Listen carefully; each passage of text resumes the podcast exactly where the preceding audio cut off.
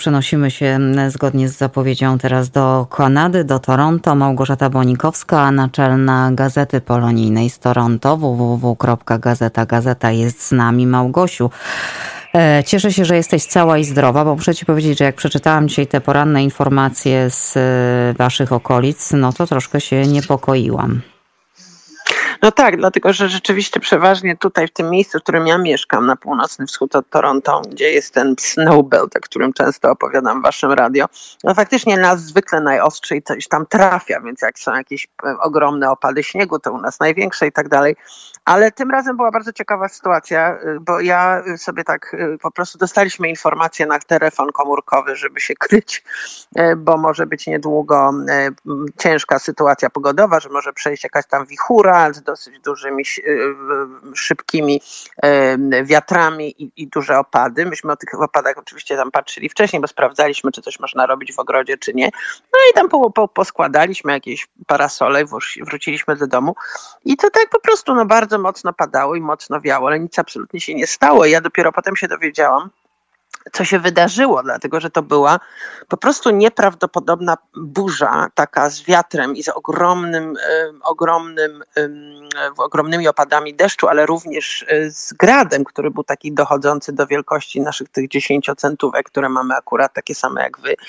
I przeszła ta burza, kilka godzin to trwało, to było południowe Ontario, czyli tu, gdzie mieszkamy, centralnej południowej Ontario i przeszło aż do Quebecu, który jest prowincją graniczącą z Ontario, ale był to po prostu niewyobrażalny huragan, który łamał słupy y, wysokiego napięcia, obalał te wszystkie wieże takie, które są potrzebne, żeby przesyłać energię, drzewa wyrywał z korzeniami, łamał, no rujnował kompletnie domy. Są domy, gdzie zupełnie są zdewastowane. Jak Państwo mogą sobie chcą wejść, to proszę wejść na www.gazetagazeta.com. Był, był poprzedni artykuł z masą wideo i różnych zdjęć i dzisiaj następny. W każdym bądź razie były te e, ostrzeżenia, miało dochodzić wiatr do 130 km na godzinę. Ale okazało się, że tak jak teraz się to ocenia, to jednak te, po, w niektórych miejscach te wiatry były silniejsze, patrząc, tak twierdzą specjaliści, patrząc na rodzaj zniszczeń i, i, i, skalę tych zniszczeń zupełnie. To po prostu coś niesamowitego. Wiemy już do tej pory, nie wiemy dokładnie ile osób zginęło, bo były przypadki niestety ofiar śmiertelnych. Dokładnie nie wiadomo ile, ale jest powiedziane, że policja zgłosiła w tej chwili dziewięć osób, czyli to było siedem osób, które zginęły w czasie tej burzy, bo nie wiem, spadały drzewa i tak dalej, niszczyły, nie wiem, no bo oczywiście niszczyły wszystko, domy i samochody, ale właśnie ludzi zabiły. Także Ósma osoba, co ciekawe, spadła, e, czy została zabita przez mm, taką gałąź, która spadła w niedzielę następnego dnia. I jeszcze jedna osoba, która na pewno wiadomo, że zginęła na łodzi na rzece już w Quebecu. Także w tej chwili są, aha, i na północ Toronto jest taka mała miejscowość, która się nazywa Axbridge, północny wschód. E, tam ogłoszono stan wyjątkowy i również e, w regionach zbliżonych tam blisko Ottawy gdzie również były przepotworne absolutnie zniszczenia. Nawet była taka sytuacja, że prze, przewalone drzewo spadło na, na, na, na tory y, kolejowe. Jest taka pod, pod, podmiejska kolej, która łączy Toronto, ona się nazywa GO, czyli Government of Ontario Train. I ona łączy różne okoliczne miasta duże z samą metropolią, z samym Toronto. I tam właśnie była taka sytuacja, że skład metra przejechał przez jakieś szczątki drzew, i utknął i musieli ludzie y, przez tunel być ewakuowani z powrotem na stację. Sytuacja na dzień dzisiejszy jest taka, że dziesiątki tysięcy ludzi pozostają bez prądu, niektórzy mają problemy z usługami tymi komórkowymi. Hydro One to jest taka ogólnoontaryjska nasza E, firma zajmująca się dostawą elektryczności. To nie ma nic wspólnego z wodą. Niektórym się wydaje, że ma, ale to hydro u nas to jest po prostu energia elektryczna. E, mówią, że uszkodzenia są tak rozległe i tak bardzo skomplikowane, że mimo, że pracują wszyscy absolutnie w stuprocentowym e, składzie przez 24 godziny na dobę, mowa jest o tym, że mogą być takie małe miejsca, gdzie nawet ta awaria będzie trwała jeszcze parę dni, chociaż pomysł jest taki i idea jest taka, żeby usunąć to wszystko do, przepraszam, do dzisiaj, do wieczora. Wiemy na pewno, że 96% ludzi odzyskało już energię elektryczną. No, ale jest ponad 200 tysięcy klientów całej prowincji, którzy tejże właśnie firmy, którzy niestety nadal prądu nie mają. Także są miejsca, gdzie być może będzie to trwało nawet od soboty ze 3 czy 4 dni. Czyli w tej chwili mowa jest o tym, że około no, 100, 200 tysięcy domostw jeszcze nie ma, e, nie, ma, e, nie ma elektryczności.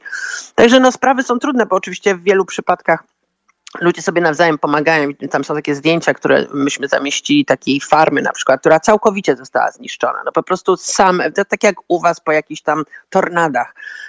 To jest jakieś zjawisko pogodowe, ja jeszcze go dokładnie nie zbadałam, ale się jakieś nazywa Dorsecho, czy coś takiego dziwnego, czy Dorecho, muszę, muszę to w ogóle dopiero zobaczyłam. E, jakieś podobne, takie dosyć specyficzne i rzadko się zdarzające, także to idzie taka fala po prostu i rzeczywiście no, przede wszystkim problem polega na tych przewróconych słupach elektrycznych, dlatego że to powoduje również zagrożenie, więc muszą ludzie bardzo uważać, nawet kiedy mają jakieś problemy w swoich, e, na, swoich, na swoich terenach, na przykład wokół domu mają tam jakieś gospodarstwo rolne czy coś, więc trzeba uważać bardzo, są dokładne instrukcje, nie wolno podchodzić tam jak na jakąś odległość, także lepiej czekać, aż przyjadą ci specjaliści i to wszystko zrobią.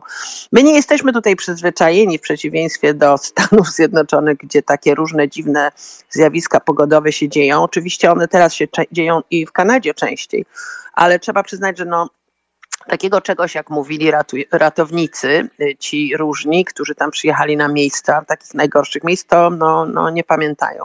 Także no nic, wychodzimy z tego, a dzisiaj mamy Victoria Day Long Weekend, y, bo e, tak to akurat wypada.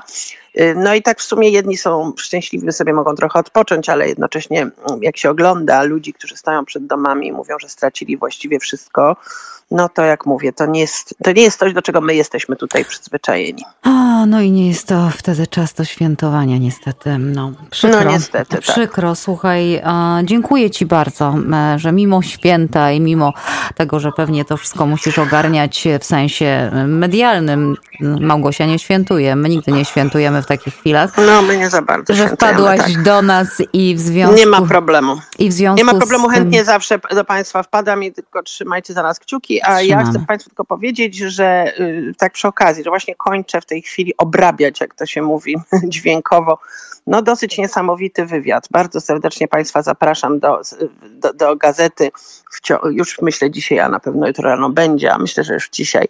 E, niesamowita historia, e, taka prawie jak ten Tinder Swindler sławetny o tym mężczyźnie, który tam narzynał kobiety na pieniądze. W tym przypadku to są znane mi osoby i nie są to pieniądze tylko po prostu nieprawdopodobny narcyz i człowiek, który no, działał mm. na dużą skalę. Tak, bardzo ciekawa historia, bardzo, bardzo świetne opowieści tych kobiet, które się zresztą skrzyknęły i postanowiły z tym coś zrobić i ujawniły go, jakby zdemaskowały. No to Także zapraszam Państwa, do tego, tak. Otwieramy ciekawa, gazetę. Będzie, tak, tak www. A potem będzie rozmowa z psychologiem. Także Świetnie. serdecznie Państwa zachęcam do tego. Pozdrawiam najserdeczniej w dzisiejszy poniedziałek.